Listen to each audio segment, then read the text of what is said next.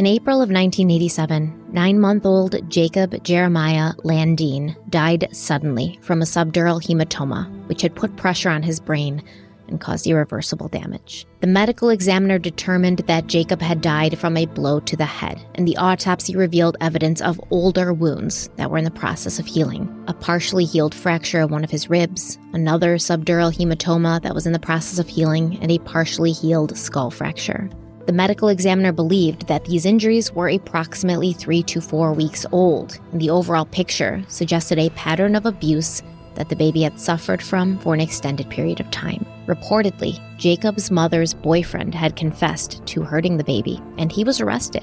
But when the investigators returned to the case in 2005, they found only a labyrinth of missing information, missing files, and more questions than answers. There was no report of what this man had confessed to, and even though he was arrested for child abuse, it appears that he was just let go. Now, Jacob's brother Eric is on a mission to find out why.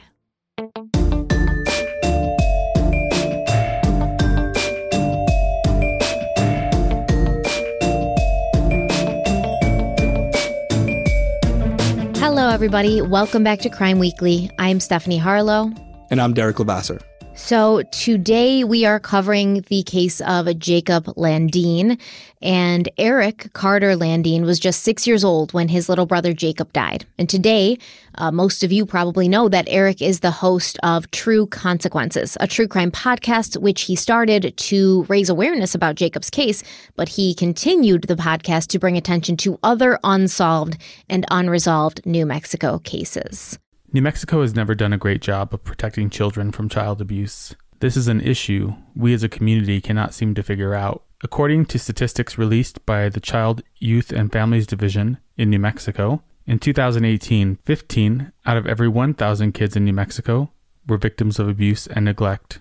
In 2017, that number was 25 out of 1,000. To put things in perspective, the national average in 2018 was only 9 out of 1,000 cases.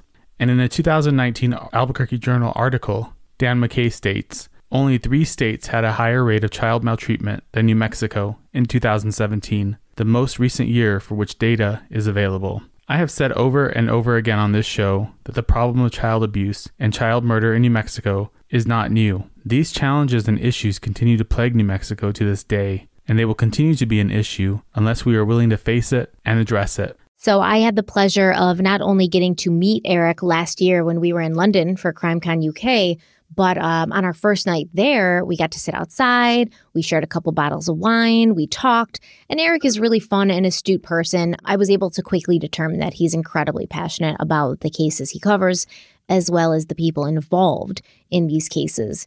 And true crime is not for everyone. You have to be very empathetic. You have to also be able to distance yourself sometimes, but certain cases you can't distance yourself from. And true crime cases involving children are always tough to talk about, tough to listen to. They are also very close to our hearts. And Derrick and I decided it was time to do a deep dive into the case of Eric's little brother, Jacob, to continue keeping his name in the true crime space and to keep pushing for Jacob to hopefully one day get the justice that he deserves. And I think we're on the right track with that. It looks like the justice system is sort of gearing towards possibly, you know, having this reopened and having it settled once and for all, hopefully. But what do you think about this? No, I think I'm glad we're doing it. I, I'd said in Crime Weekly News, I believe, that uh, I, I had seen a tweet from Eric a while ago, maybe a month or so ago. And he was just basically saying, you know, he's looking for some more people to cover it. And uh, there, it wasn't only me. There was a bunch of people who, who have podcasts. Kendall Rae was one of them. We're like, hey, we'll help out any way we can. And I said, hey, DM me.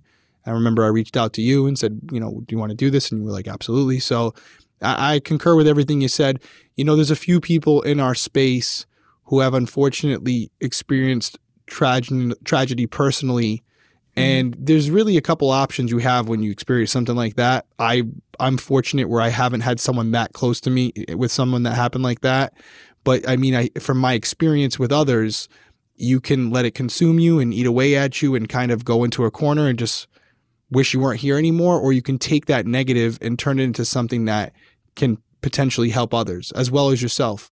And Eric is one of those people. Sarah Turney's another one where they've used their what they've gone through to create something that can help others in similar situations, which is extremely powerful and, and, and what true crime is at the core really about. So when we have a platform that can highlight a case of, I guess I'll call it one of our own, right? That has mm-hmm. has gone through something and has a platform, but is looking for some exposure from some platforms that may have a different group of people listening and watching. That's what we're all here for. It's a community. We're all re- connected in one way or another. So yeah, I'm I'm glad we're covering it, and hopefully, like you said, there's been some movement. Maybe maybe the combination of different platforms covering it, it creates a new level of pressure and it maybe gets that ball rolling even a little faster than it would have on its own organically. I agree. And yeah, it's it's great. And that's really why I love CrimeCon. One of the main reasons. I mean, we love meeting you guys. So there's like two reasons that we love CrimeCon. We love getting to meet the listeners and the watchers in person, you know, and then we get to meet you guys every year. So a lot of you come back and then it's kind of like this family reunion of sorts. But then we also get to interact with um, these family members of these victims, Sarah Turney, Kelsey German, um, Eric Landin, you know, we get to meet all of these people, we get to talk to them, and then they do become part of our family. They do become one of our own. And it, it's a great place, CrimeCon, for these kinds of people to come and and bring their loved one's story with them kind of similar how we were talking about in our in our last case where somebody who knew Carla Walker brought her story to CrimeCon and was able to get it in front of people like Paul Holes and Nancy Grace and different podcasters and things. So that's kind of a great benefit that that CrimeCon has, and, and we really love and appreciate it yeah. for that. Exactly. Yeah, we're we're very fortunate the ability to have a platform where there's a potential that you can make a difference and that your subscribers or, or listeners will help push this case forward I just said it on Crime Weekly News. We we just passed 200,000 subscribers this week. And it's it's a, it's a blessing because it's not guaranteed. I know a lot of people who try to make YouTube channels or do podcasts, and it, it, you cannot take it for granted. It's not an easy thing to do. So we, we thank you guys for that. We thank you guys for coming back each and every week. We're are we two years in at this point? No, not not yeah. completely. Right, we're over I a think. year, but I don't think we hit our two year anniversary yet. That would be December, right? I think it's December. So I mean, not even two years in, we're at 200,000 subscribers. So obviously, it's a blessing. It's a, it's we're really appreciative and grateful that you guys are sticking with us and helping this channel grow because it allows us to do what we love to do, but also do they, these types of things where we're not just co- uh, covering it and talking into the air. There's actually people listening and watching this where and taking action, and taking action, yeah. and, and we're a big enough community where we can have an impact, right? We I mean, we can a, move the needle. It's a lot. Yeah. It's a lot of people. So mm-hmm. we thank you for that because this is what we can do together. And the scary thing is, we collectively are just getting started. We really are. I mean, with the coffee company, with the Crime Weekly, like we have so many ideas about what we like, where we would like to take this channel, which includes like actually traveling and doing cases. And it's just you have to walk before you run. And we're building up that community so that when we do, do decide to make those types of moves, we really have the backing to pull it off. So this is just the start of it again, he's he's one of us, and we want to help him as as well as help you guys. But there's other cases we've covered where the people who are listeners or watchers of the show, and we've talked about their cases as well. So all we can do is say thank you, appreciate the support, and uh, with your help, we'll continue to do things like this. Yeah, and uh, the podcast True Consequences is really good. A lot of great episodes on there. I love, love Eric's voice. I was actually chatting with him on the phone today, and I felt like I kept the conversation going for a little longer because he has this incredibly like calming, chill voice. Uh, you'll hear it because I'm going to play clips from his podcast in in this episode. But do you say stuff like that about me as well? Mm, okay, that was hesitancy. Never mind. Okay, just go fuck myself. All right. Your voice is more like, get up, like a drill sergeant. Okay. You know, motivated. Right. Like sorry do something. I'm sorry. I do asked. something lazy, Stephanie. Okay. Yeah. All right. but we're going to start from the beginning with this case, as we usually do. It's important to have that context. But um, what you need to know is Eric's parents, he had, first of all, he had complicated family dynamics. You know, who doesn't? But Eric definitely grew up in, in, a, in a different sort of family dynamic that was challenging and wasn't the most wholesome. It didn't, you know, give him the most support in life. So, Eric's parents were both very young when they got married. His mother, Brenda, was 17. His father, Gene, was 20. And Brenda always really wanted to be a mother, But when her first son, Randy, was born in 1978, he sadly passed away shortly after his birth. But then Eric was born in 1980, and from his first memories, he knew that he wanted his mom to have another baby, a little brother for him to play with, but also someone to make him feel less lonely because things were not great at home. Gene Landin was a Pentecostal preacher who would travel the country for work, which not only meant that he would be away from his wife and son for long stretches of time, but also that he would move his family to many different places. Eric remembered that before Jacob was born, they'd already lived in at least four different cities, mostly in Texas, and even though his mother Brenda wasn't technically a single mother, she operated as one because even when Gene wasn't traveling for work, he was barely around. Gene would leave the house in the morning. I don't know what the hell he was doing, hanging out with his friends, getting into trouble, and then he would usually return um, in, very late at night when everybody was already in bed. And for the most part, most of the time, it was just Brenda and Eric. And because they moved so much, and because Brenda was Eric's main and often only caregiver, she was unable to work and money was always tight to the point where sometimes they wouldn't eat for days at a time when Gene was on the road or missing in action. I remember how difficult it was for you because it would just be you and me a lot. Yeah, it was hard because he was never around, really. He would go with his friends before we woke up and come back after we were asleep. So we really wouldn't see him or anything. He really didn't like think, you know, have a family I need to feed. He just thought about himself, basically. Well, I remember there were times where you were worried about feeding me and taking care of me. Yeah, it was hard. There was a little old lady that lived in the apartment village. I don't know if you remember, but we would take a walk every day and uh, we would pray you know, for God to help us, to feed us. And we'd take a, a walk around the apartment complex. By the time we got back, there was food on the doorstep every time. She would bless us. God would bless her. You use her to bless us. Yeah. We got everything. Everything you wanted was in the bag. Stupid Chef Boyardee. All the way down to the beefaronis, Kool Aid. Everything we needed was in that bag. And God put her there.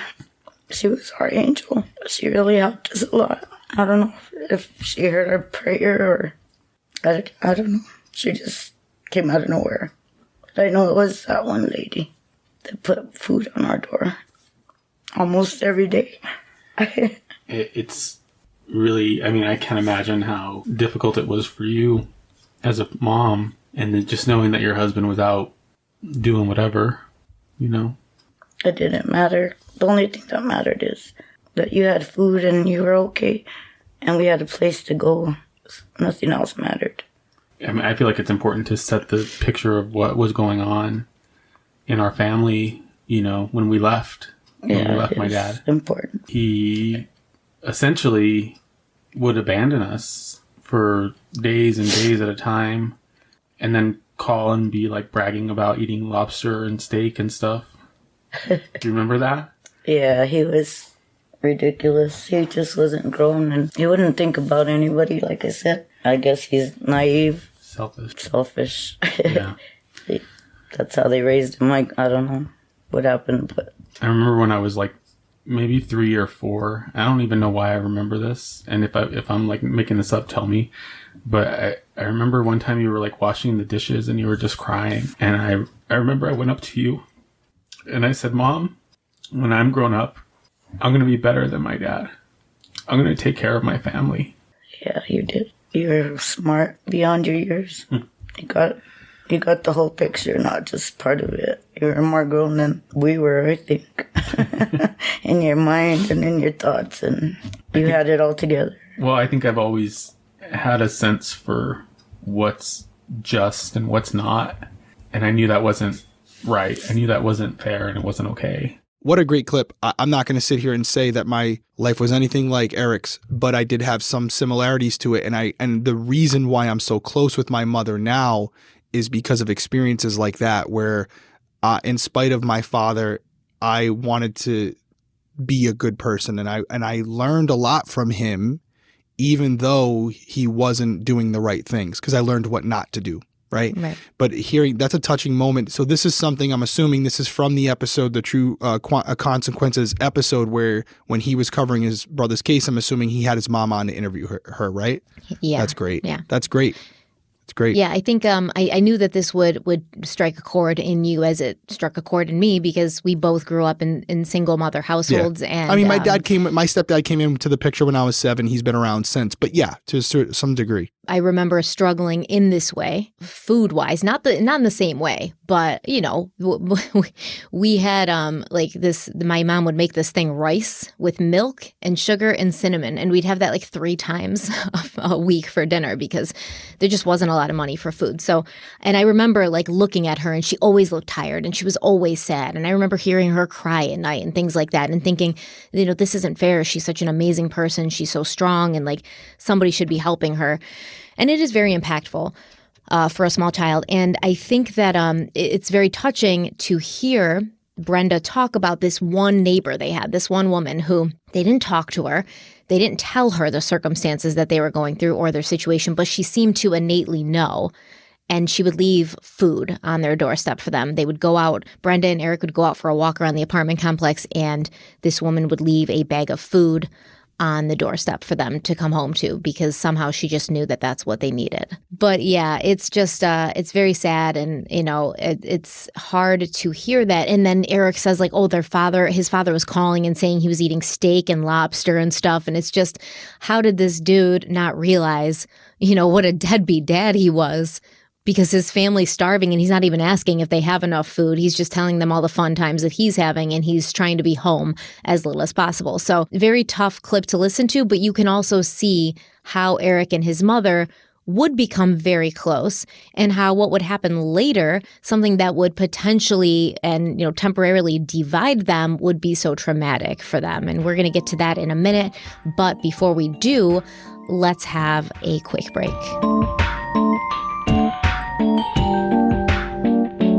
With, all right, we're back. So, yes, not an easy life, not an easy childhood.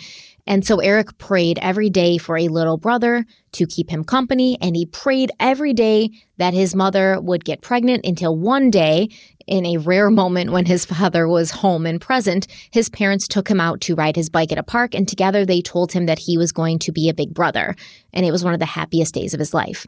Jacob, his little brother, was born on July 1st, 1986, in Edinburg, Texas, and Eric was over the moon about it. But things between his mother and father did not improve, and having another child didn't cause Gene to spend more time at home than he had before.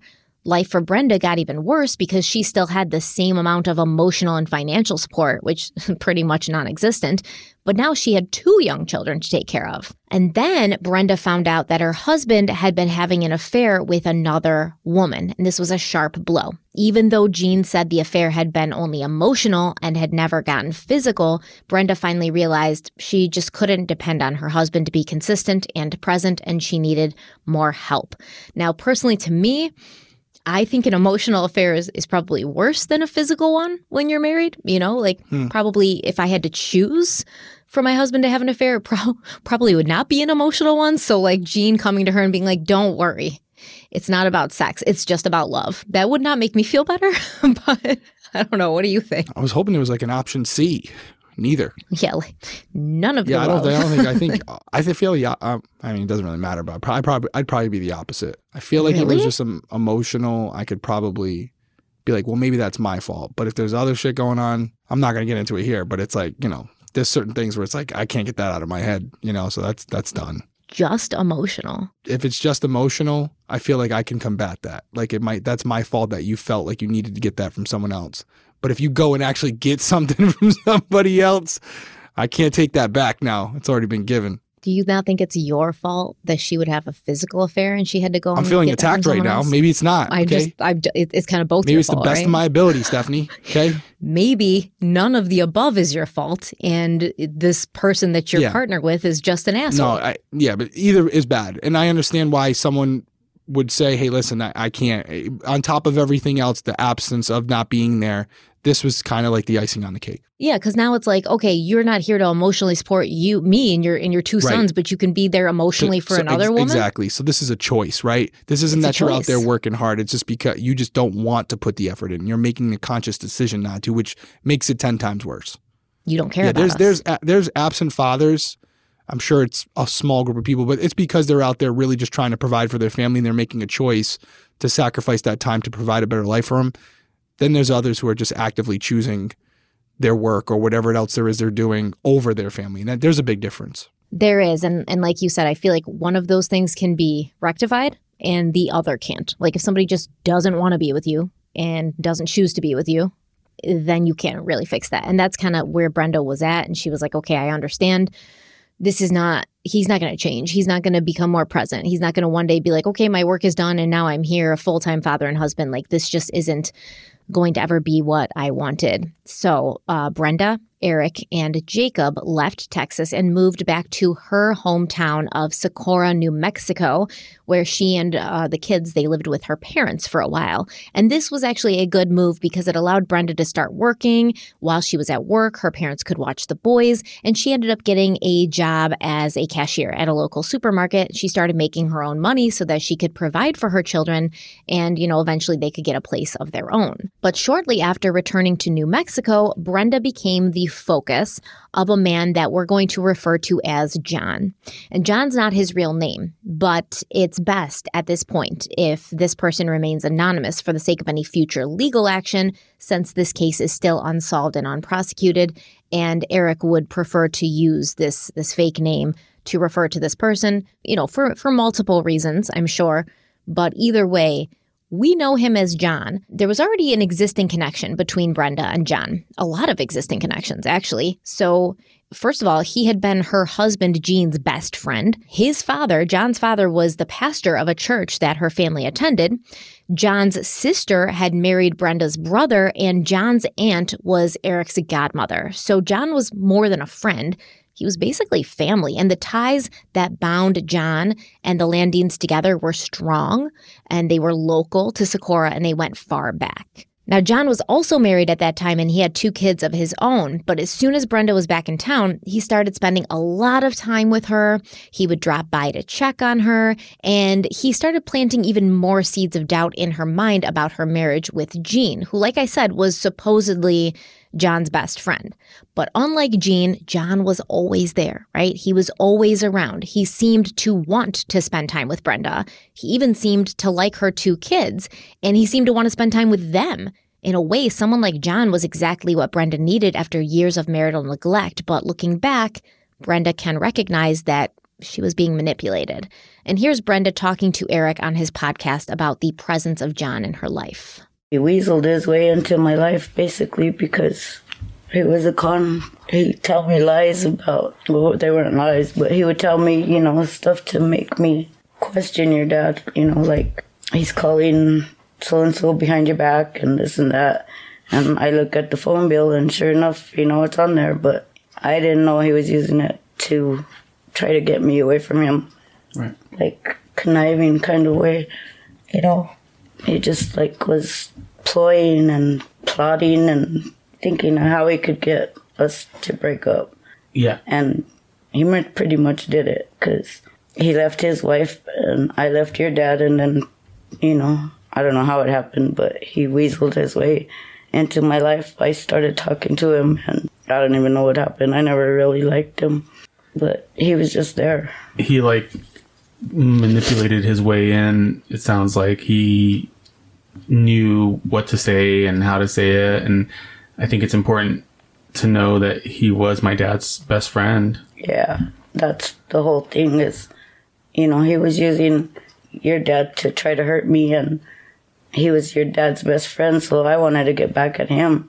And the best way I could think of is, you know, his best friend, that would hurt him the best.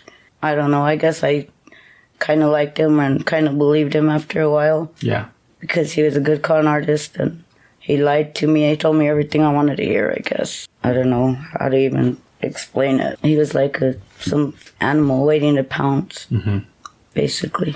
I, I see what you mean. It's like he was waiting. He saw an opportunity in the trouble that you were having with my dad, and and took advantage of it. basically. Yeah. That's the whole story. Is he took advantage of me when I thought, you know, he really cared. When and, you were your most vulnerable too. yeah, and he, he didn't care. He never cared. Wow, there's so much there's so much to to break down here, right? Like what a scumbag. Just said from this sense, not knowing anything else about him because the dynamic he had, the the advantage John had being the best friend. One, he's witnessing a lot of it firsthand. He's probably present for a lot of this this situation. Then on top of that, Gene's probably confiding in him, talking about her, letting him know you know what Brenda likes, what she doesn't like, what she's complaining about, what what the, the troubles they're having, and John's sitting there taking notes. So he knows all the right things to say and do because he knows at the core what what Brenda is concerned about and what she's not happy with. So he's going in there with like all the cards, right? And as Brenda said, like she he was providing her with what she was looking for and it wasn't by coincidence. He knew what it was. So yeah, he was absolutely manipulating her from day 1. He saw an opportunity where there was some dissension, there was some some problems between her and Gene, and he absolutely pounced on it. Yeah, scumbag all the way. For sure. Without knowing another thing about him. Yeah, and I mean, I don't know what John's situation. Shitty friend is, too, right? by the way, huh? Well, I, mean, yeah. pointing out the obvious, but f- shit. I mean, listen. Is he a shitty friend? If none of this other stuff existed, is he a Yup. shitty friend? Gene seemed like a shitty But husband. still, you don't do that. nah. Would you? Would you do that? I mean, listen, if your girl role reversal, Yeah. yeah. Yeah. oh, damn. If it was like if if my if my friend damn. If my friend was married to a good man who was like a good father and a good husband and she and I knew she was like cheating on him and left him for like months at a time and didn't help or provide and was just a, a scumbag, hell yeah, I'd be like, yeah, uh, dude, let me come over here and, and show you what a real woman's like. Absolutely. So like, I don't think there's anything wrong with a man seeing a woman and being like, she's not being treated right, friend or not. And I know the extent of it because I am this dude's friend and it's disgusting and she deserves better. There's nothing wrong with that. That's like the plot of every romantic comedy. No. What's wrong is what's the motive for getting close to her, right? What's the motive? Because did he always love her? Like I don't know the the history. Did he always love her? Um, did he always have a crush on her before Gene and her got married? Why is he moving in now when he's already married and has two kids? What's going on? What was the motive? Was it always nefarious? And I'm going to go ahead and say yes, it was always nefarious. Yeah, there's definitely right? something going on there. I mean, but glad we know where you stand. But yeah, no, I said what I had to say about him. Not not a fan. Not a fan. I mean, knowing a little bit, very little bit about this case, I can kind of I know where this is going because obviously I know about Jacob. But it's one of those things where just off the rip, if I'm going with the audience here, already some flags, some big time flags as far as John's concerned. Yeah, and I mean, she even says like he was telling me things about Gene, right? Mm. Yeah, he was stoking the fire. He was stoking the fire. They were true, but I didn't know why he was telling Yeah. me. I thought he just genuinely wanted me to know. I thought he just genuinely cared, and he thought it was in my best interest to know. When really he was using it to his advantage to get close. And the fact that he's always around, right? It's love bombing to a point where, okay, I know your main issue is that your husband isn't here. I'm here. And I'm going to show you that I'm here every day and I'm going to come in and check on you and I'll bring you little things and I'll be really sweet and I'll, you know, make you feel good about yourself and tell you you look pretty in that dress. And I'm going to do all the things that you're missing so that you overlook the fact that I'm married. You overlook the fact that I'm your husband's best friend. You overlook the fact that you don't really like me, right? She says that in the clip. She's like, I don't really know what happened. I didn't really like him that much. I didn't even like him, she says. And this is a telltale sign of somebody who's being like emotionally and mentally manipulated when you end up dating somebody and you don't know why. You are not attracted to them. You don't even really like who they are, but all of a sudden you're in a relationship with them and you're like, how the hell did this happen? Because you've been manipulated, because you were in a vulnerable position and somebody swooped in and took advantage of that. And before you knew it, now you're like dating this guy and you're like, why? I don't even like him. Yeah, this is this is not a good start for this story. And I can obviously common sense tells you we're using a different name for John for a reason. It's not because he's a scumbag. There's there's well, it could be that, but there's more there's obviously more to it. So I'm I'm going into this with with a skewed judgment of John already because it doesn't take a rocket scientist to figure out for using a different name, there's a reason for it. A bigger reason than just this. And Brenda wasn't the only one who was initially taken in and manipulated by John, right? Eric was also charmed by this new man in their lives. John was cool and he was fun. He liked to watch movies and eat candy, and he would let Eric stay up until all hours of the night watching movies and eating candy with him. He listened to cool music on his stereo at high volumes. He drove a fast sports car and he would bring Eric for rides in his sports car. And Eric would say, drive faster. And John would drive as fast as Eric wanted, you know. But most importantly, John seemed genuinely interested in Eric and Jacob, and he gave them all the attention that their own father never had. When Eric was on Kendall Rae's YouTube channel, he said, quote, I remember that he was almost like a breath of fresh air for us because my dad had been a very neglectful as a father because he was so busy with his career that we were often left alone. We really wanted that attention and affection and that male figure in our lives. We just felt maybe he was a nice guy and that he cares about us and he was coming to save the day. End quote. So sad. Oh my God, so sad. And I mean, it's a tale as old as time. He wanted that father figure. He was yearning for Of it, right? Who who wouldn't? Of course. Who wouldn't? Who wouldn't? What kid Right. wouldn't, right? Especially like a little boy. What kind of little boy doesn't want like a father figure around to drive around in sports cars and watch scary movies with and stuff? Like they they long for that. And and it is so common to see this happen with a step parent. And then sometimes the step parent just isn't a good person. And this is very traumatic for the child. And we've got Eric here who's already dealing with the trauma of having, you know, Gene for a father. And then we got the stepfather coming in and like he said, we thought he was he was a nice guy. He was gonna come in and save the day. You're waiting for a hero to come in and make things better for you. And then this person turns out to be a scumbag too. Mm, that's a shitty situation. No, I wish it was the first time I've ever heard that narrative before. Yeah, exactly. It happens all the time. And John was really nice to Brenda and her sons at first. You know, he filled a hole in their lives. So even though Brenda wasn't head over heels in love with him, she didn't even really seem to like him. She allowed the relationship to move forward very quickly because it almost like he was like assumed the sale. You know, I don't know if you've ever been in sales. I've been in sales. And when they do sales training, they tell you, a very toxic thing. They say assume the sale. Talk to the person as if you've already sold them, and your confidence will sort of like make them feel like they've already been sold. And it kind of felt like that's what John did. Like he moved in and he assumed the sale. And Brenda's like, okay, I guess we're I guess we're together. I guess you're my man now. You know, like that's that's what it is. And she was in her 20s. She was young. She didn't really know which way was up at that point. Um, but by the end of December 1986, John, Brenda, Eric, and Jacob were all living together in a mobile home in Socorro. John worked as a maintenance man for Socorro County, and because he had a steady job that brought in a decent income, things were okay for a while. They were more stable and consistent than Brenda and her children had ever known, at least. The boys had something of a father figure now who could throw the ball around with them and teach them about man stuff, and Brenda had a partner, someone who was in this life with her, not abandoning her every five minutes. However, shortly after John moved in, things began to happen to six month old Jacob. His mother and grandparents started noticing bruises, bumps, marks, and strange injuries that were unexplainable. And every time John was asked if he knew where these bumps and bruises had come from, he would blame five year old Eric. Things started happening to Jacob. It was like stuff, weird stuff would happen. Like there was sunflower seed shells in his bed, in his crib. You know, um, he was getting hurt all of a sudden for unexplainable reasons. And basically, he what he told me was lies. He would tell me that my son, you, kicked Jacob in the head when he was walking by, that he happened to see it and this and that. But that wasn't true. He was actually, I believe, he was hitting him every time he got a chance. Every time we turned our back, he was hurting my child, your brother.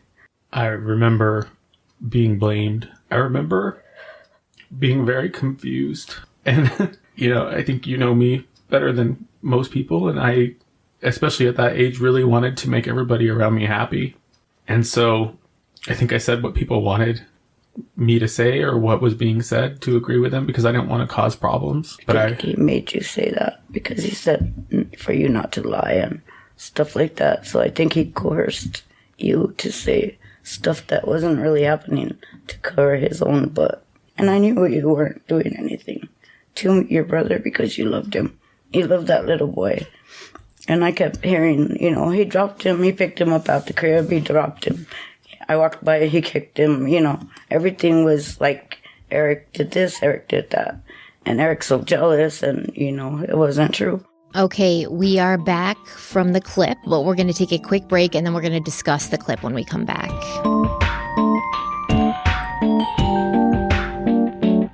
All right, we're back. That was a really tough clip. I'm actually glad we took a break right there because it, does make you a little emotional to hear to hear Eric explain it because we were all little at one point, and it's so sad that he was like willing to take the blame for something he didn't do because he really just wanted he didn't he didn't want John to be the bad guy, even though he knew probably in his heart, even at that age, like if it ain't me, then it's probably him, right? You know, so you talk about the sunflower seeds and then obviously the abuse to Jacob. I can already tell this story is going to really piss me off.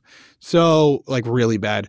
But, um, yeah, it's a tough clip. And it's so emotional to listen to, like, these two people who lived it and experienced it rehash it as they're older, right? So many years later. Yeah, like like to hear Eric kind of you could tell he went back to that day or those Yeah. those moments where it's like, yeah. damn, like he obviously understandably severely impacted by this. So much trauma. and so, man, it's a tough one. It's a tough one. And I mean that's that's what's that's what's horrible, right?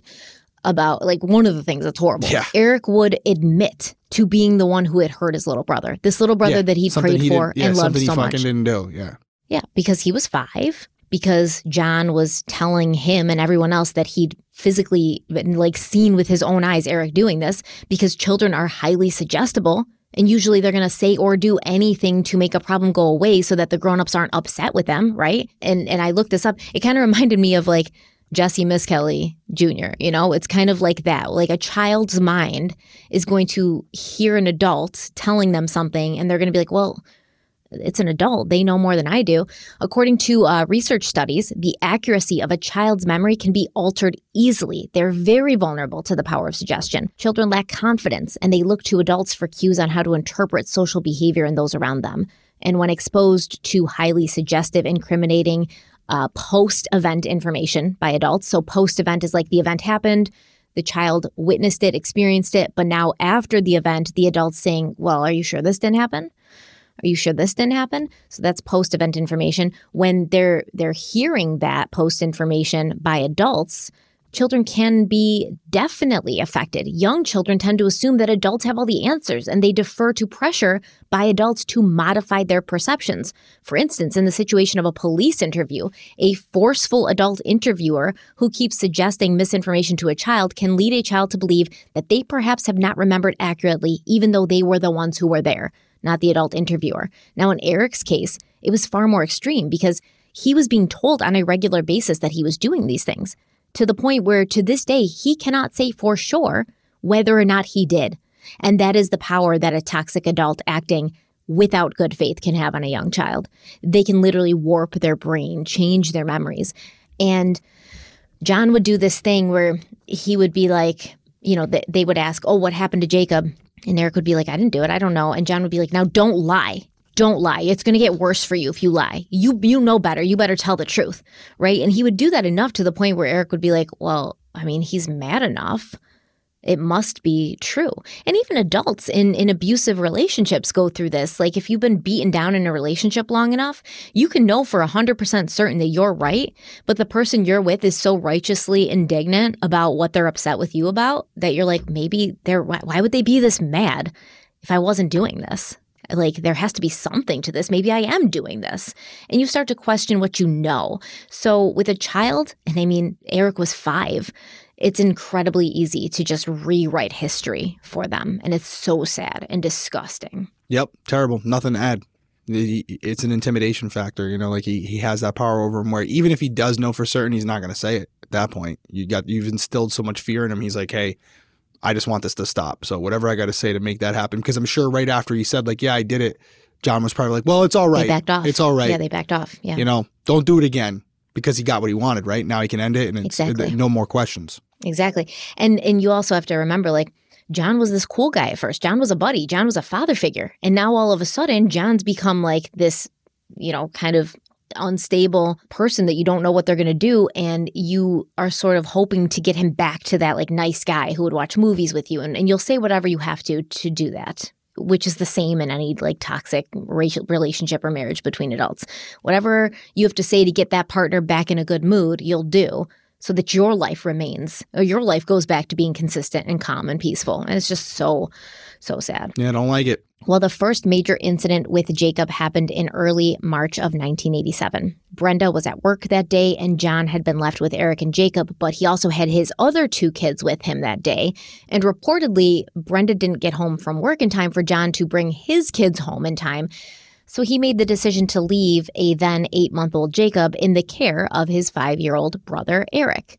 And the next day, Brenda noticed that Jacob had an injury, a skinned ear. So she brought him to their pediatrician, Dr. Blodgett. And the doctor told Brenda, you know, don't worry, the injury to Jacob's ear wasn't serious. But John would tell her later that he'd seen Eric cause this injury to Jacob's ear.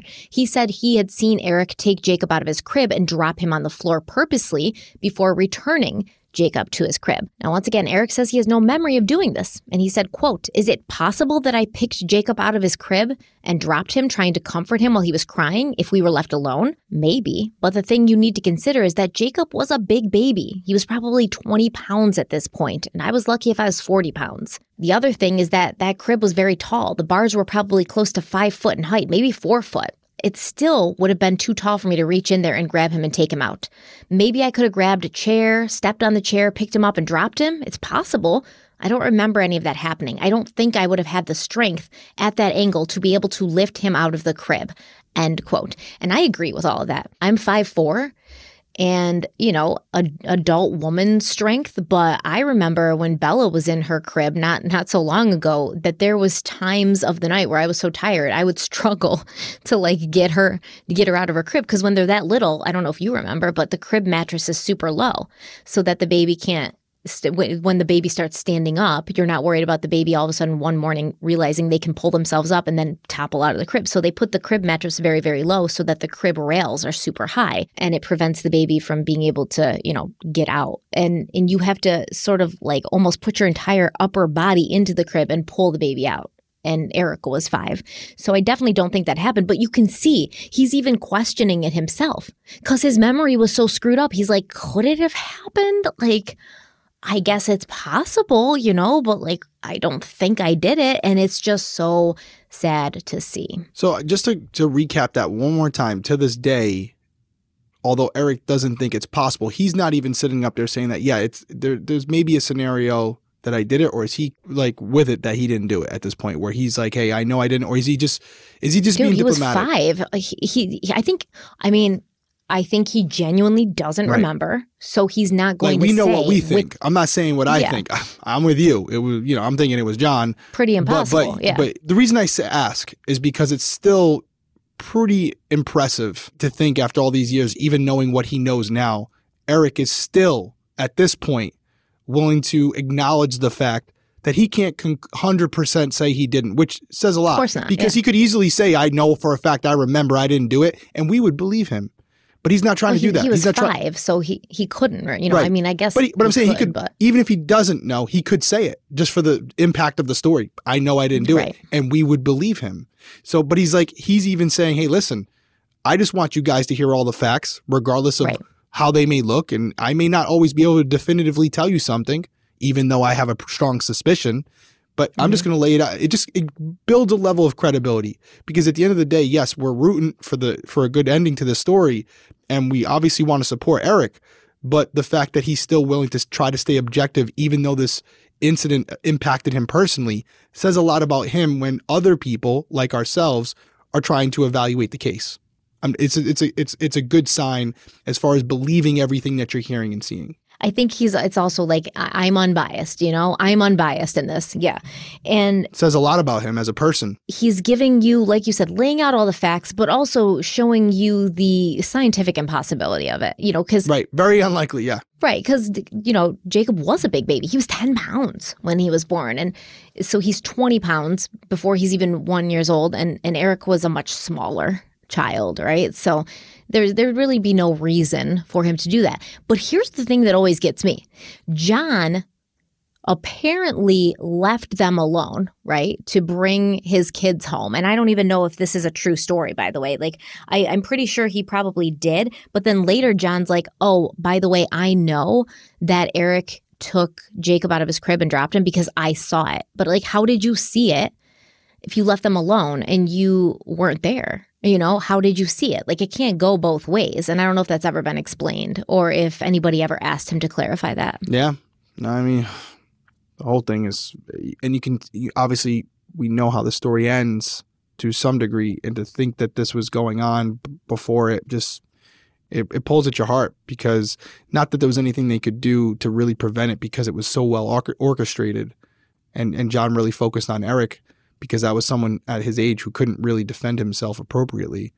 You know, there was a plan in place, right? There was a plan in place. And it was after this incident where John allegedly left Eric and Jacob alone together to bring his other kids home that John's ex wife got in touch with Brenda's husband, Gene. And the ex wife told Gene, Listen, I heard that your son Jacob had been injured after being left home alone by John. And she suggested that Gene should call and file a child abuse claim on John. But Gene had talked to Brenda and he'd heard that Jacob was fine and that he had sustained a non serious injury. And I guess he was like, oh, it was an accident. And he didn't feel he needed to take any further action. So it doesn't even look like Gene really cared that Brenda and John were together. It looked like he was just because, you know, somebody who was bitter about that may have taken the opportunity Right. to call and, and, and try to get like his his wife's new boyfriend in trouble. But he was like, whatever, man, I'm over here. He was living in California. He was good. Well, well based on Um, what we know about him, he didn't really seem to care much. And I will say this: this isn't a defense, by the way. Whether he put two and two together at that point, we weren't there. But if he didn't, for for the sake of this conversation, he's looking at it like, okay, this is my best friend. I trust him. I know he Yeah. wouldn't do something like that. And it's uh-huh. not completely out of the question that maybe my five year old made a mistake. And apparently, from what I'm hearing, maybe maybe he already admitted to it. So it sounds like Yeah. boys being you know boys. This was an accident, Roughhousing, yeah. Not uh-huh. happy about it, but the police aren't going to do shit about this if I call. So yeah. whatever you want to think about Gene, that's on you know that's your prerogative. But he might not be putting two to, two together yet. That maybe my best friend is abusing my son. He's Yeah. not there yet, so that could have been part He's of it. He's not thinking something nefarious is it's easy on. in hindsight for us to put it together, right? But depending on how that story is relayed and depending on what information he was given, he may have been fed the same bullshit that everyone else was, which is, oh, this was Eric. This was Eric.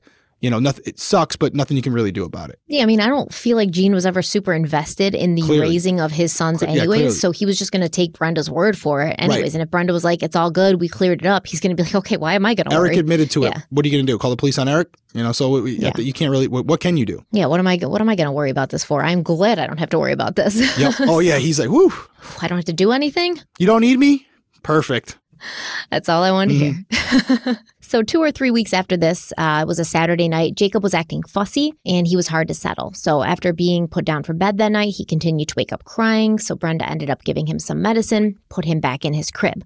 But the next day, Brenda's mother, Merlinda, she had Jacob and she noticed a soft, large lump on the side of Jacob's head. Now, once again, Jacob was brought to see Dr. Blodgett, who informed them that this was a more serious injury and Jacob had sustained this bump from a blow to the head. Jacob actually had to be admitted to the hospital. He was diagnosed with a hematoma and he had to undergo surgery to have the fluid around his brain drained. He was in the hospital from May 15th to May 17th, and when he was released, he had to wear a helmet. His head was all bandaged up, and reportedly, this caused his brother Eric to have a very adverse and fearful reaction, seeing Jacob with the bandage and the helmet and knowing that he had to have surgery. You know, Eric was feeling very guilty. And once again, John had claimed that Eric had done this to Jacob. He'd seen Eric kick Jacob in the head. And when questioned about it, Eric initially said no, he had not kicked Jacob in the head, but eventually he admitted to having done so after, you know, once again, John yelled at him to tell the truth. Eric said that his father had always told him, if someone hurts you, you hurt them back. And Jacob had pulled his hair, so he'd kicked him. But Eric also said, you know, I did kind of like playfully kick him, but I didn't feel like I kicked him hard enough to hurt him. Now, at that point, Brenda was very concerned that Eric was jealous of Jacob and that Jacob wouldn't be safe around his older brother. So she contacted her husband, Gene, who at that time was in Indio, California, and she asked him to take Eric for a while. And so Eric was pulled away from his life, his family, his home, his school, his kindergarten teacher, who was so nice to him and who he loved. And he was sent to a different state to live with a man he barely knew, all because he'd been accused of hurting his baby brother, something he denied every time it was brought to him until he was basically coerced and harassed into admitting to it. Let's take a quick break and we'll be right back. Let's unpack that a little bit more now that you kind of gave us this because this is it's starting to get serious now. Mhm. And so I want to really make sure I understand it. So they go to the hospital. Jacob has this hematoma. He has this more serious injury. And if I was following you correctly, what you're stating is Eric admitted that there was something between the two of them where he pulled his Jacob had pulled his hair, so he had kicked him, but he had kicked him lightly, nothing to cause this type of injury. So are we to believe Eric was admitting to something he did, but in reality, it really had nothing to do with the injury that was in question. That was a separate incident that we don't know about. But Eric, being a good kid, was trying to be transparent and be honest. So he admitted to kicking him, even though, from Eric's perspective, he doesn't believe that that was what caused that hematoma. That it's something different. Is that, am I following that correctly? So I don't think, personally, I don't think that Eric did kick Jacob. oh, you don't even think he kicked him at all? I don't. I think that at this point, he's being accused of this and he's dredging his memory, trying to think of a time that he did this, and he can't. But the adults, once again, seem so sure of it. John said he saw it with his own eyes. And Eric's like, well, if I would have kicked him, I guess, well, what situation, what scenario would I have done that in? You know, that's what his little kid's mind is trying to think. And I think he made it up. Like, yeah, he pulled my hair and I kicked him, you know, like, but I didn't think I kicked him that hard because still in his head, he's like, I love my brother. I'm not going to kick him in the head hard enough to like cause him to have to get surgery. So I personally don't think that Eric ever did kick Jacob. I think he just had to sort of come up with a plausible scenario where he would have done that. Because I'm thinking like Bella's six, right? I've seen Bella actively make stuff up on the spot. Not to be nefarious, not purposely, but because she's asked something she doesn't know. And when she's asked something she doesn't know, and she's expected to have an answer and she doesn't have an answer, she will make something up on the spot. And let me tell you, she'll be dead ass about it. I'll I'll believe her. And if I didn't know she was not telling the truth, I would absolutely buy it because sometimes she says things that are there's no possible way that they could be true. Like she's so fant like fantastical and all of these things happen, but she says it like she believes it and like it's true. So kids have a great imagination and they also have this ability to sort of like roll with the punches and make things up on the spot. So that's kind of why I'm thinking of my own daughter who's at that same age and I've seen her just like straight lie to my face without even like blinking. Possible, and maybe Eric would weigh in on this after he hears it and feel differently about what I'm about to say. But my, just my thought, my guess is that I had a little brother. We were closer in age. I was going over it again. You know, Jacob was only eight months at this time. Eric's five years old. Mhm. So bigger age gap there, right? Like a five year old can do a lot to an eight month old. But putting myself in that big brother role, even though, like I said, not as big of an age gap, there were times where my brother would try to steal something from me or grab me and I'd slap him quick or whatever, like get him off me. So very innocent, not causing any serious injury whatsoever. So my How much younger than you is your 13 months, like no difference, like very little difference. But Like, do you think if your brother was like a literal baby, you would have like kicked him? I don't think I would have kicked him, but to the point that Eric, uh, he could have been making this up. But if we're to believe it, there could have been a situation where a instinctual thing is his little brother, baby brother, pulls his hair, it hurts, and a- as a natural defense, you like whack him to like get him off you, not necessarily to like retaliate, yeah. but just to like, hey, let me go. You know, like you would do with a dog if it bit you or something. You're not trying to hurt him, you're just trying to stop whatever's occurring. So, do I think that in the moment when questioned or interrogated about it, Eric could have pulled up any memory where he had ever touched his brother in any way and been like, "Whoa, I, I don't remember that, but I there was a day where I could." It might not even have been in the same week of this incident, Completely agree. Yeah. but he just pulling something where it's like, "Okay, I just want to be honest and tell you everything." yeah. And because he hadn't hit his brother often, he, this was one time he remembered. And as soon as he said it, that's what John harped on. Where it's like, yep, that that must have been it. Mm-hmm. Told you. Like I said, not referencing any time frame or whatever, just anything that J- Eric could remember to be helpful. Like again, as a five year old, he might even been thinking like, shit, did I cause that when I did it? Like he doesn't even know. He's five years old, so he's thinking like he's trying to help. Like, was it something I did? Yeah. When in reality, John was banking on Eric remembering some incident. And as soon as he got something, it was like, yep, that was it. Bingo. Yep, that must have been what caused the injury because at that point, if it's John who was causing these injuries, he needs an alibi. He needs an out.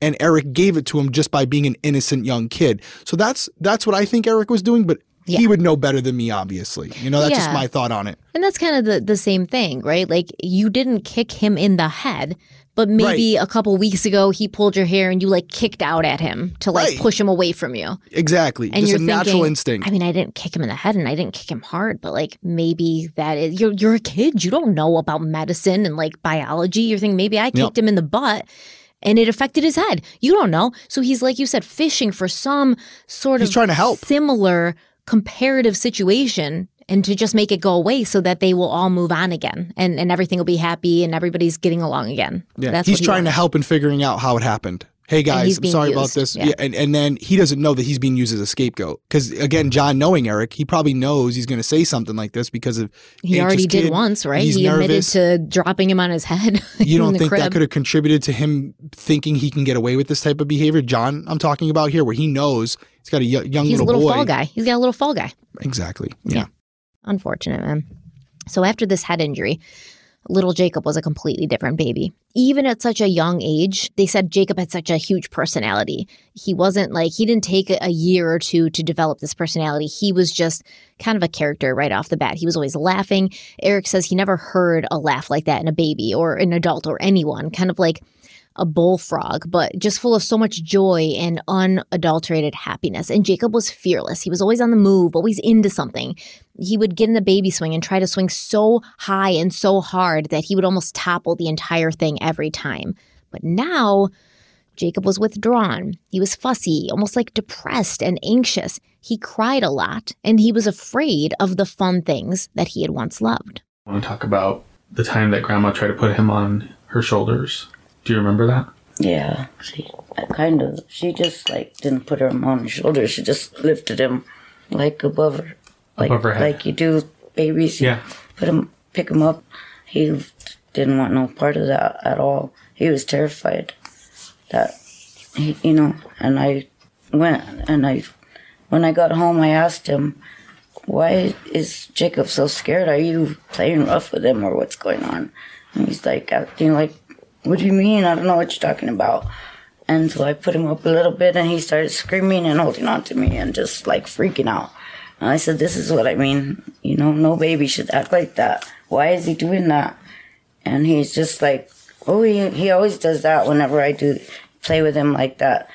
And he got him, and you know, he took him away from me and tried to do that. And Jacob was just screaming; he wouldn't stop.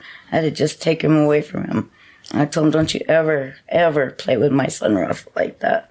If I ever catch you, I swear to God, I'll hurt you." And you know, he said, "Oh, I won't," and I won't. And I don't know, everything came out of his mouth was a lie. Jacob, like you talked about a little bit before, but Jacob was not a fraidy cat. He was not a scared kid.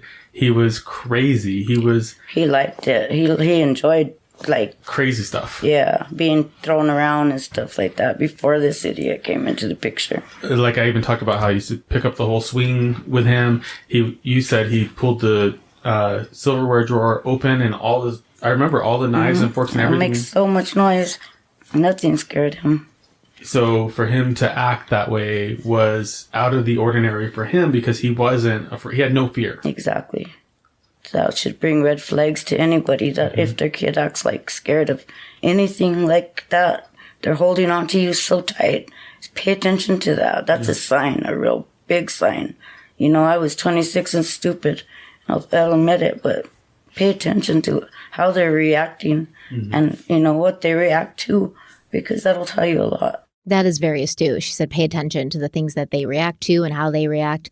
That'll tell you a lot. And she she said, like, have you been playing rough with him? And John was like, no. And then she's like, are you sure? Because he doesn't act like this. This is not how my kid acts. What the hell's going on? And by this time, Eric's out of the picture, right? He's not even there. Yeah. He's in California. So who's left to blame? Which tells you something that this John, dickhead, well, kept blaming Eric. Eric gets sent away, but John can't stop the abuse. Allegedly, don't come for me. He can't stop the abuse, even though he no longer has his little fall guy there. He still thinks he's not going to get caught. And it's just, it's, it lets you know that this baby was basically John's punching bag. Yeah. You know, there's uh we've talked about it before and it, it's relatable here. You've said this before when you've made fun of me, but I like electronics. I like building things, mm-hmm. clocks, all these things, soldering wires together. And there are times where there's a lot of little components to it and you have to kind of weld them all together. And then you get to the end and it doesn't work. And the only way to figure it out is to go through each component, each each soldering point and check it to see what the var- what variable is off. And it's kind of what you're describing here, where initially you think you've identified the issue, the problem, which was Eric. But when you remove that from the equation and the problem's still occurring, well, on a radio board or a circuit board like that, there's 15, 20 parts. Here, Brenda's the engineer. She's trying to dif- she's trying to figure out who the issue is or what the issue is. Well, there's only two variables. She removed one of them, only left with another. And you can hear it in that part of the interview where this is the point where now she's starting to question some things because she was probably pretty confident at the time, especially no disrespect to her. I mean, she, how would she know?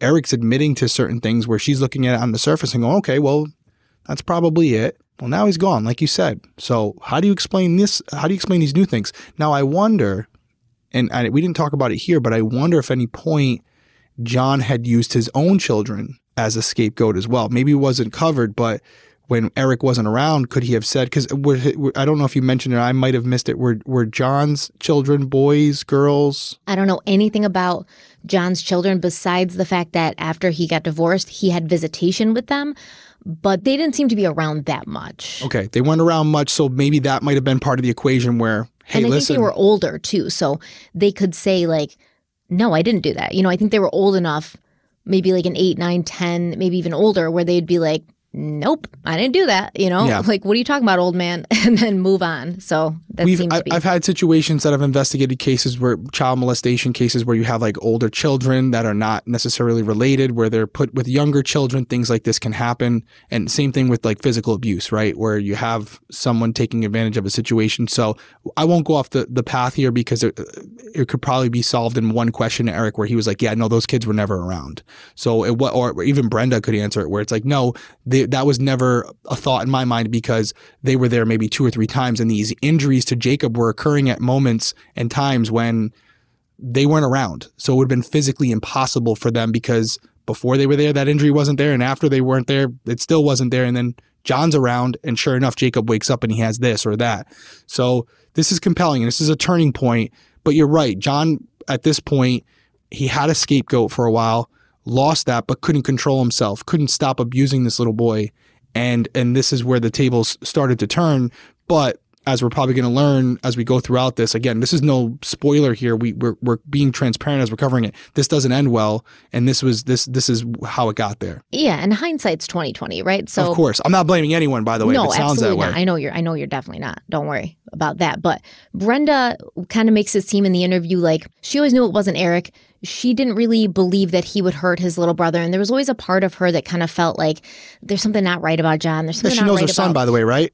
Yeah, she knows her son. She knows he loves his brother, but you know, she kind of said, "I wanted to." She t- she says to Eric in the podcast episode, "I wanted to get you out of there. I didn't want you to keep getting blamed for it, and I wanted to see if it continued because then, if it did, there was no way that he could blame it on you, and you wouldn't be continually traumatized." Now.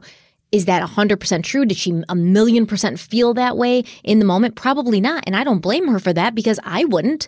I love all my kids with all my heart. Everybody who knows me knows that. But if Bella was, you know, getting like hurt constantly and you know, someone was blaming Aiden and he admitted to it, there'd be a part of me that would be like, okay, this is possible. Like, stranger things have happened. Sometimes older siblings get jealous of younger siblings. And because they don't have like the emotional regulation of an adult, they take it out physically on mm-hmm. on somebody weaker than them, the, the the little sibling. So this isn't crazy. It's not the first time it happened. It's possible.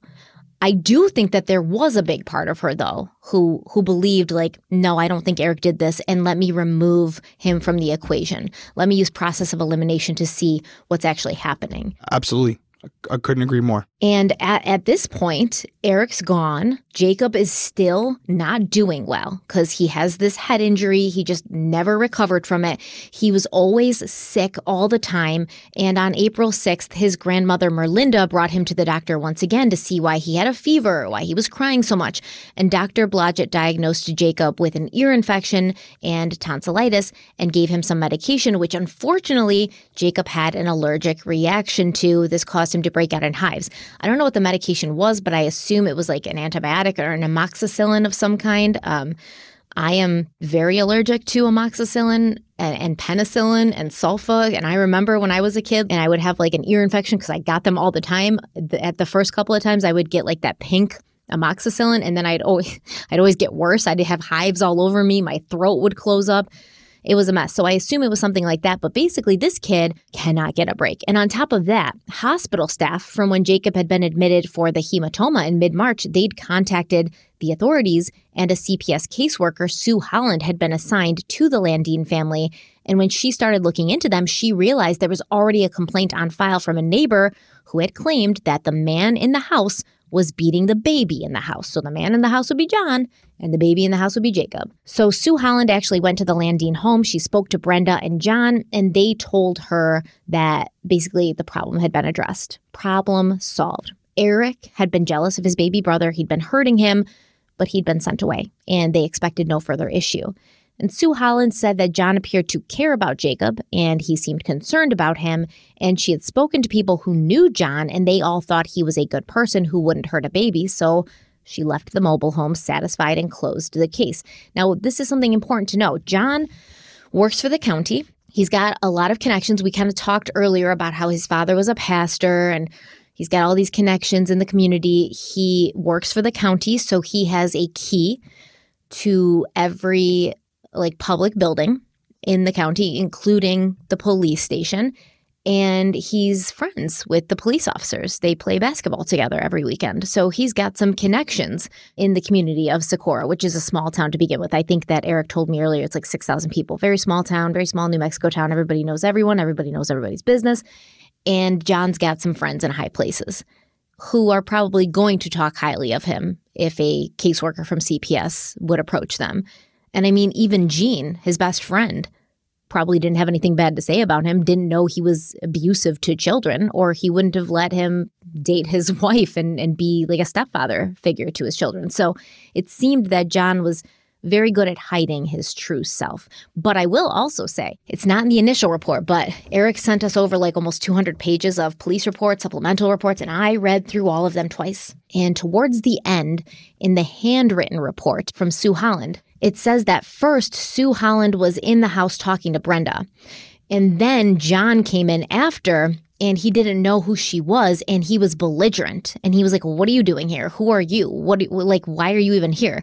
Because he didn't know she was a cps caseworker. And then when he found out that she was he kind of changed his tune and shifted gears. So i think that's very important that this guy can put on a show and put on a mask when he thinks you're somebody who is important or somebody who can potentially make his life harder.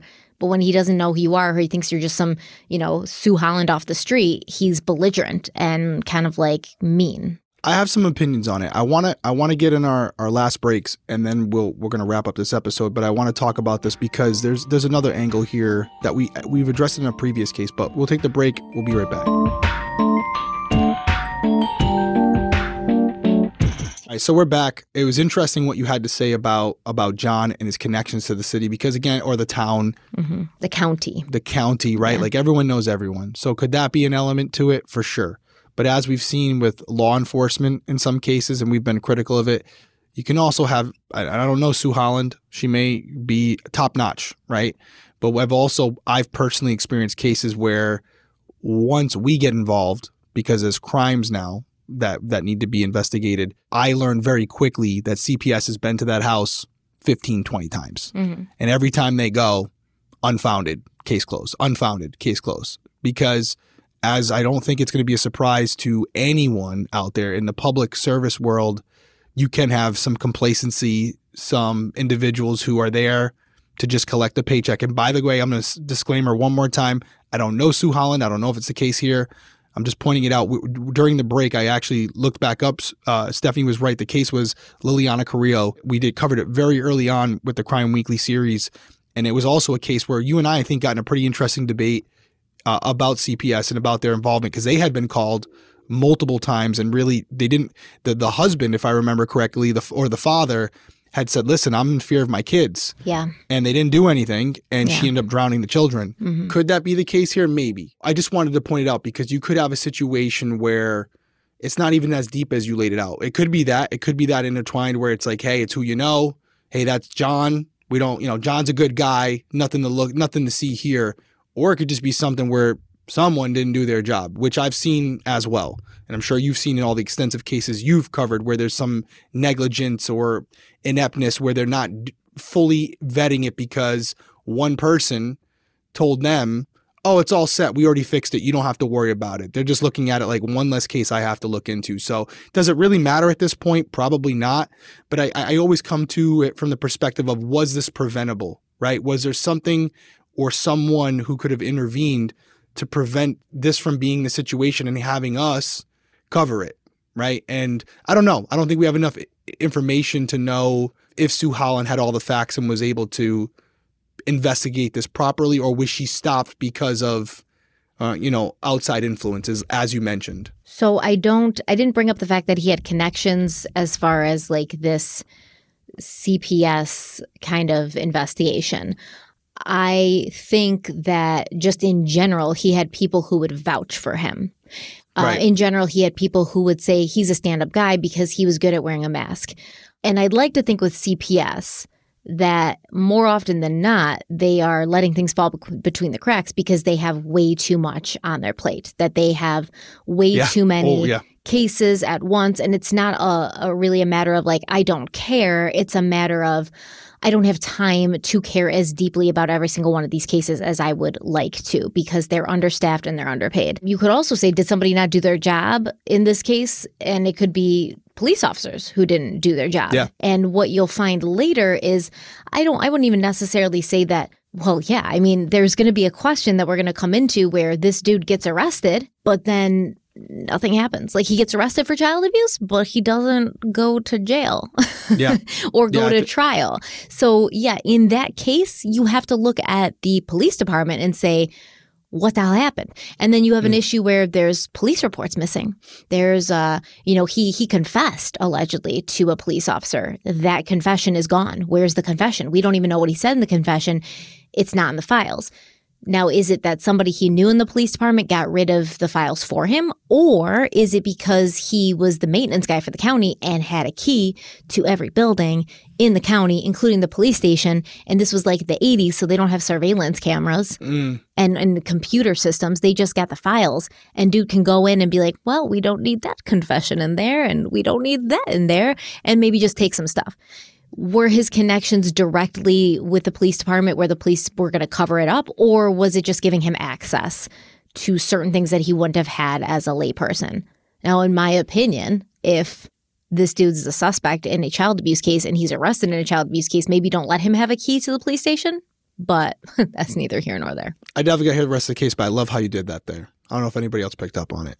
I brought up the whole, well, CPS might have not done their job. You're like, well, listen, Yeah. sometimes they're overworked Yeah. and sometimes they got too much cases, but the Yeah. police, they Because I didn't like how you immediately wrote it off like, well, maybe not the police, maybe the CP. I didn't like that. So I had to balance you out. You're always trying to balance me out, you know? I was pretty sure at this point, police weren't involved up to this point in the case, correct? Yo, they weren't. So why you why even bring them up? I was just saying he there's, had there's connections. chronological order, He right? had There's con- chronological order. He had Where- connections in the community, including the police department, and everybody seemed to think he was like a stand up guy. Mm, Mhm. Just wanted to note that how you did that. there. And you just had to come and defend your boys in blue right off the bat. they haven't even been part of the I equation know. yet. So why would you talk about them? I didn't mention the police. I talked about CPS, which you just mentioned being involved. So there was a report filed by a neighbor, Mhm. and that report basically, from what you told us, was essentially, "Hey, I believe the guy in that house is beating that little boy." Yeah. So on the surface, I don't know why law enforcement wouldn't have been involved at that point, but from what you told me, because I only know the version you're telling me, instead of it going to law enforcement, it went to CPS. Correct? Yeah, because the initial report from the neighbor went to CPS, and then when he went to when Jacob went to the hospital, the hospital called said, "Hey, there's a hematoma here." Yeah. So initially, when we start to really get outside entities Mhm. involved, other than Brenda, who's trying to figure this out on her own, the first government agency to be involved was CPS, and you're in the conclusion from them from speaking to Brenda was that this issue had already been rectified. It Mhm. was the it was the older brother. He's been sent away Mhm. don't worry about it. And all I was saying is, listen, it could be that. It could be just, hey, listen, there wasn't anything there. And I and, and in fairness to Sue Holland, the mom saying, you know, as an outside party saying, yeah, I'm dating this new guy, but we have identified the issue. It was the older brother. Shouldn't be any issues going forward. And I wasn't trying to criticize her, even though I get, you know, you felt the need to defend her. But and I, by the way, spoiler alert, because I've done it before. When you when you add law enforcement into this wrinkle, I will beat you to the punch to point out what they did wrong, like I've done before. But up to this point in the story, CPS, maybe this could have stopped it. Maybe this could have been something if she had spotted something that could have prevented this from happening because CPS does have the power to remove children from a situation without law enforcement if they feel Mm, they Not in every not in every state. Absolutely not. They don't. They have They to contact to the law- police first. I've like that's what I was just going to say. Yeah. They can go there. oh, you they said they had the. You, you said they had the power to remove kids without the police. They absolutely have the power to remove a child without they have to have law enforcement there. Yes. But but they can do it under their own recommendation. They can go to a judge and get it done. They can they can absolutely remove children from a home without law enforcement having to act personally. They you want law enforcement there. I've done that a million times too unfortunately where you're present for the removal of children, but CPS can absolutely make that decision on their own and even if we disagree with them. We have we can't stop them. But to not get off the path here, again, identifying the different layers to this case where outside entities were brought in and made aware of it. I think this is pretty impactful because you have to ask yourself, right? How did this neighbor come to this conclusion? They must have heard something pretty significant Repeatedly, say- I would say, right? uh, repeatedly to Yeah. say, listen, no, no dispute here. There's a guy in that home and he's abusing that little boy. So you can only imagine what he was hearing. Probably a lot of screaming, a lot of yelling, the little boy screaming, Jacob screaming. So Crying, was- and I mean, they live in a trailer park, you know, so they they're very close together, yeah. and probably, yeah, like Everything, you thin everything. walls. Yeah, So I wonder, I wish I was a fly in the wall. I wonder, I'm sure it just didn't say neighbor reports man beating child. I would love to know what the interview consisted of with Sue Holland, with this neighbor, to say, hey, why do you think? Because I'm talking, uh, the information I'm getting is a little different. I've talked to the family members over there. They're, you know, I'm not going to get into specifics of what they're saying is the reason for it. But what what what makes you think it's the gentleman in the home and and and not someone else? What makes you think that this older gentleman is the one abusing this child? What how'd you come to that conclusion? I feel like a lot of times people call these in, into CPS and they are like anonymous. Like I'm a neighbor, but I don't want to say my name. And I, I know from experience, like half the time, I don't want to say half the time, but in a lot of instances, the CPS caseworker won't even like meet the pe- person in, in person. Like they'll sometimes just take the call, or maybe they won't even take the call. Somebody else takes the call and gets the report, and then they follow up with the family. They never speak to the person who called in and made the report. Yeah, I guess that's possible. Bad business model, but I it, I can't I can't disagree that it does happen. So it's Yeah. not going to help you but much, but doesn't change what we're covering. I just wanted to we're dissecting this. There's probably if if I had to guess, as it is with many cases, there's multiple points of where it, crossroads Yeah. where it could have gone different ways. A hundred Um, percent. and I definitely, without putting blame on anyone, by the way, this is this is one of those junctures where it it could have it could have maybe gone differently. You wish it would have, right? I think we all yes, do. Um, but it didn't here, and, and there might be justifiable reasons why it didn't. But you know, I, I always hate to go back and think about the what ifs, but it's it's kind of hard for me not to. yeah, and I mean, even at this point, Brenda wasn't so sure about the story that she had told the caseworker. You know that her boyfriend had not hurt Jacob and that it was all Eric. She was a little uneasy, even at this point, with John being alone with Jacob. So she made an active decision to try and avoid that from happening at all costs, meaning she would make sure that her parents could babysit for Jacob while she was at work, and John would only be around Jacob when she was there so that she could watch him and make sure everything was good. But some situations are unavoidable. And on April 10th, 1987, Brenda dropped Jacob off to her mother's house at around 10 a.m. She normally worked the 3 to 9 p.m. shift at the supermarket, but that day, She'd been scheduled from 11 a.m. to 7:30 p.m. And uh, her mother, Merlinda, called Brenda at work later that day, and she was basically like, "Listen, I want to go to church. What should I do with Jacob while I'm at church?" And Brenda said, "Okay, it's only an hour." Before I finish my shift and I'm off of work. And so she told her mother to drop Jacob off at home where John was, like drop Jacob off with John. Brenda thought at the time, what's the worst that could happen? It's only an hour. However, for the remainder of her shift, she was anxious. She felt like something was wrong. She begged her manager to let her leave early and go home because they weren't busy, but he said no. And around 7 p.m., she was checking out a customer and Brenda suddenly heard the sound of an ambulance speeding by. And moments later, her boyfriend John ran in and told her that Jacob was being rushed to the hospital because he'd fallen off the couch and he wasn't breathing. John claimed that after Merlinda had dropped Jacob off, he'd put the baby into his walker in the living room, and then John had sat on the floor where he was using his stereo to dub tapes for his brother he said that one of the wheels of Jacob's walker kept getting stuck on the box that John was storing the tapes in, and John kept moving Jacob in the walker away from the box.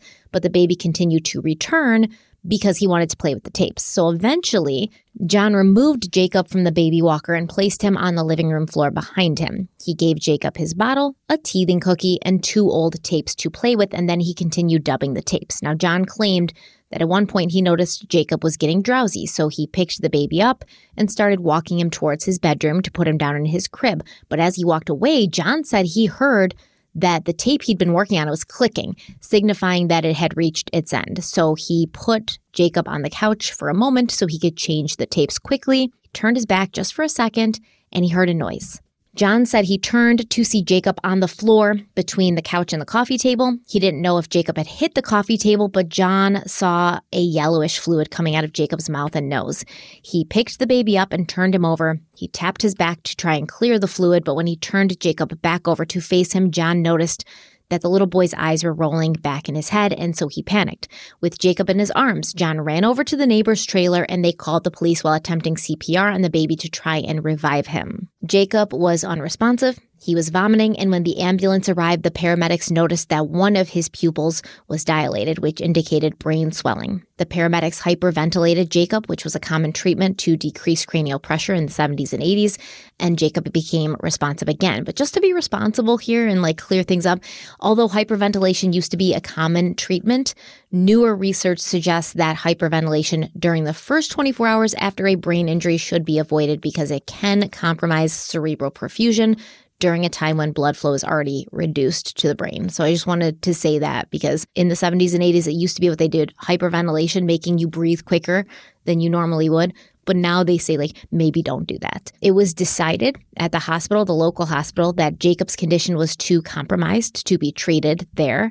So he was airlifted to the University of New Mexico Hospital in Albuquerque, about 75 miles away from Socorro. When Dr. Benny McWilliams arrived to the ER at approximately 9:45 p.m., Jacob was in a coma with a significant brain injury. And although the doctor didn't see any other signs of injury such as bruises, he did feel a fresh skull fracture at the back of Jacob's head.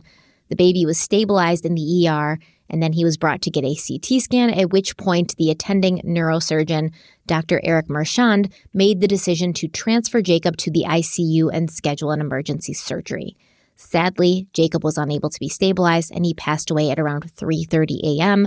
on April 10th, 1987. And he had this head injury, but he he died he died from fluid in his lungs basically because uh, apparently that's common when when a baby has a head injury to, to have the fluid in, in the lungs, and that is what he ended up dying for. And Brenda, her parents, and her boyfriend John had all taken the long drive to the hospital in Albuquerque together. And on the way there, Brenda remembered that her boyfriend John kept saying, I didn't touch him. I swear I never touched him, even though she hadn't asked or accused him of doing anything.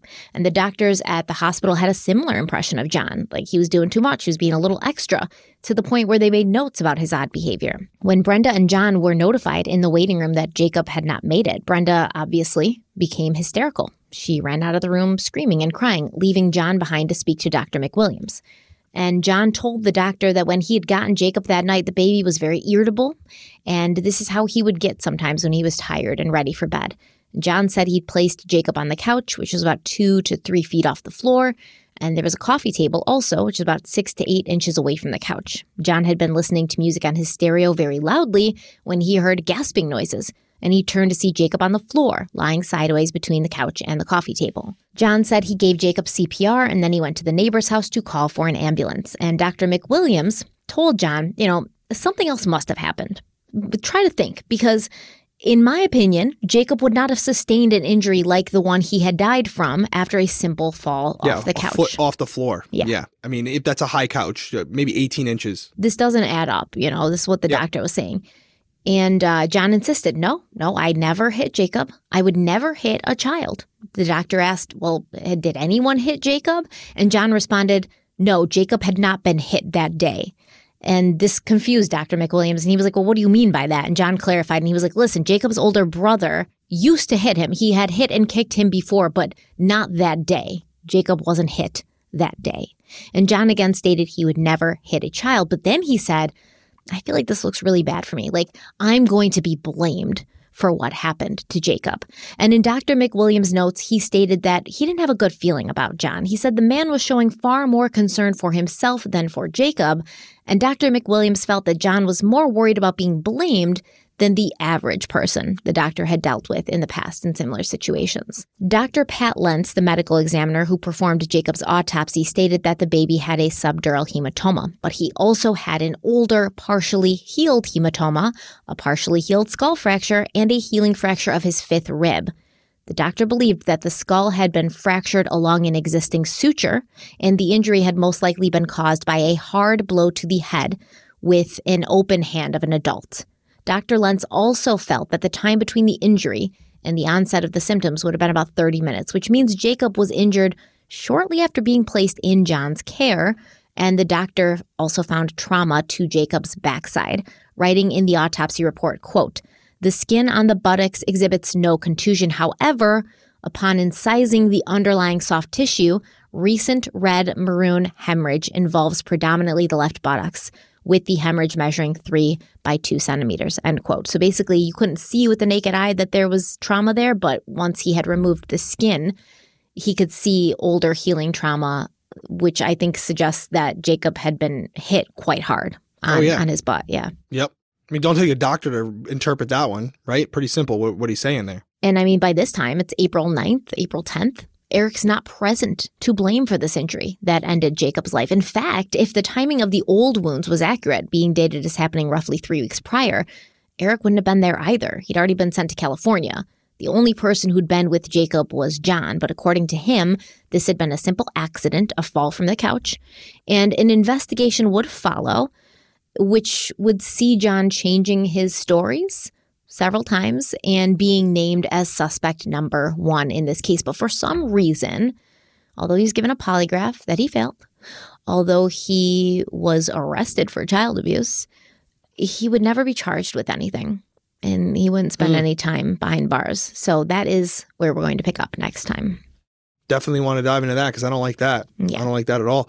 I mean, we don't have to Hard to believe, really. I know sometimes I have a tendency to just regurgitate what you just said. Yeah. I don't think anybody needs me to explain what you're describing there and the, and the issues with it, right? My perspective, it sounds on the surface Jacob was beaten or abused very quickly after he gotten home, and he might have been left alone after being struck Mhm. one, two, three times. Yeah. And then as time passed, these incidents occurred, which explains the 30 minute duration. And when that happened, that's when John realized, like, oh, this is different than the other times I might have went too far. And then he panicked.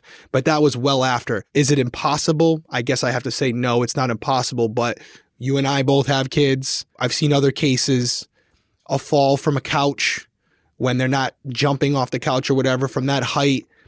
I guess it can happen, but very unlikely. Mhm. Kids are pretty resilient, and unless the, the floor is made of concrete and they hit their head first, you can have freak accidents. But I think when you couple it with the preponderance of history that we have here, both verbally, right, and then visibly from other Mhm. incidences, and then also this report that shows even injuries we didn't know about.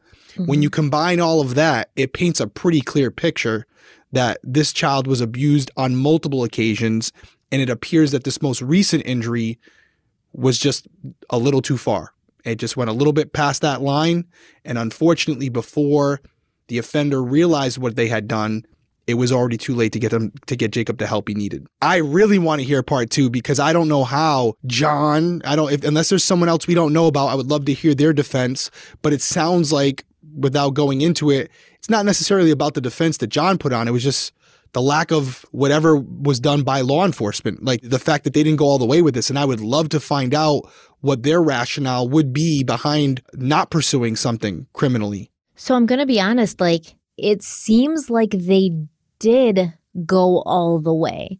Okay. But when they got all the way there, they changed their mind. Could they have changed their mind? Could there have been a grand jury thing? I they, there's so many files missing because when they reopened this in 2005, like I'm getting a little ahead of myself, but when Yeah. they reopened it in 2005, the detectives Please do. I want you the to. detectives who are like looking at it, they're like, we don't understand why this happened. Like, why was Uh. this guy arrested, but there's no evidence that he ever was charged? yeah. Why was nothing ever done about this? Right. And then the, the detectives at that point in 2005 would go to the DA and they'd be like, we suggest you press charges. We you have more than enough to press charges. And the DA was like, no, we're not going to do that. And Well, there, there. I mean, welcome to uh, welcome to my nightmare. I mean, I could sit here if I could f- talk about it legally. How many cases that I feel should have led to arre- uh, should have led to charges in my own department, and those people are walking free because of conversations that were ha- had behind closed doors because the state says, "Ah, you know, but do you have this? Oh, but did he confess?" Oh, but do you have DNA? No, dude. If we had that, I wouldn't need to come to you. We would already be done, right? Like it'd be done. But like, they did have a confession. The only problem is you only see that he confessed in a supplemental report. So basically, there's a cop in Albuquerque. Oh, you're giving it all away right I know. now. there's huh? a cop in Albuquerque because this is crazy to me. There's a cop in Albuquerque, and she does the initial investigation because he's at the hospital in Albuquerque. And then a cop from Socorro contacts her, and he's like, "Okay, I'm doing an investigation over here too, and we'll come together." And then, like, I think it was April 11th or 12th or something. The cop from Socorro contacts the cop in Albuquerque, and he's like, "I want to give this dude a lie detector test, a polygraph test, because I've interviewed him, and he said the same shit, but something's up here. I want to give him a lie detector mm. test. couple days later, this cop from Socorro contacts the cop in Albuquerque and says, Never mind, we're not going to give him a lie detector test because he's confessed. So in her, in Agent DeWalt, so that's the Albuquerque cop, Yeah, it's a slam dunk. It's done. she's got this note, these notes in her reports that he confessed. So they're not going to do a polygraph. But where's the confession?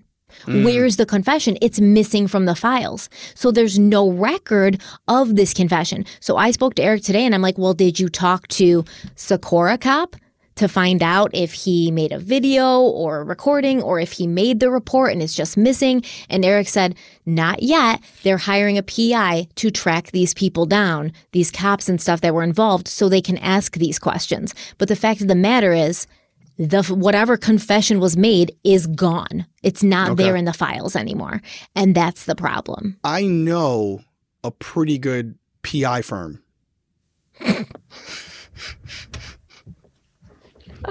Just saying. Happen to know one. Okay. So maybe I would help with that. Yeah. That's actually not hard at all. Yeah. But we'll get there. We'll get there. I want to hear the rest of the story. I think everybody else does. And I think honestly, if we were prepared for it, we'd probably just say fuck it and do it all tonight. But I think it's better to di- we'll digest this. We'll get Mm-hmm. back at it. Terrible case. I don't want to say fascinating, just a terrible case. And it sounds like there was a lot of things that could have been done better here to maybe prevent this, and then also after the fact, uh, make sure that whoever was responsible for it was held accountable. Yeah. Uh, that doesn't appear to be the case. So. Uh, any final words from you before we take it out? No, because if I keep talking, I'm just going to give everything tell away. do the Yeah. whole thing. Yeah. No, I, I appreciate uh, Eric allowing us to tell this story. Yeah. I think it's always, I mean, I'm only guessing here, but I think it's probably always a little nerve wracking Mm. to give up that control of that narrative that he knows Yeah, the case better than we ever will. dude, I completely agree. It would be so difficult for me, and he's trusting us with it, and he's not. Exactly. He's not being like weird or controlling about it. Nope. He's saying, "Here's Here you go. here's the police report, here's all the information, and let me know if you have questions. And I really appreciate that shows a great deal of trust in us and it's it's very it's it's flattering, honestly. Yeah. We And appreciate it. we are gonna really do. We're gonna it. try to do justice. And obviously, Eric, if you're listening, and I'm sure you will, if there's something that we got wrong, and you want to set the record straight, we will do that next week. I'm sure he'll be listening. But as always, guys, we appreciate you being here for this exact reason to try to help give justice to these families, try to help solve some cases. If you want to support the channel, if you want to support what we're doing, make sure you like, comment, subscribe, turn your notifications on. If you're listening on audio, you can always go over and leave a review. Um, it really again helps the channel, helps us get this get more exposure to people who may not be following us as of yet. And and and most importantly, if you want to share this, social media is used for all this stupid shit. And you probably put a lot of dumb posts up. We all do. I know I do. Spend seven seconds and put up a post about this to make people aware of it because maybe there's someone that you're that's following you that doesn't know about Jacob's case yet, and you might be the person that gets it to them. So there's a petition that you can sign. We will link it. We could probably put a link to Eric's podcast. 100%. It'll be in the description on YouTube and it'll be in the description on audio as well, where if you want to go listen to Eric's podcast, because yes, obviously this is where he started. This is why he's doing what he's doing, but he, he has a lot of other cases out there as well Yeah. for other families out there who have similar stories that are looking for justice as well. So there's never uh never a bad opportunity to go out. There's plenty of content out there to consume. And again, maybe one of those cases you can actually make a difference on. So appreciate it. Stay safe. And we will see you next week. Bye, guys.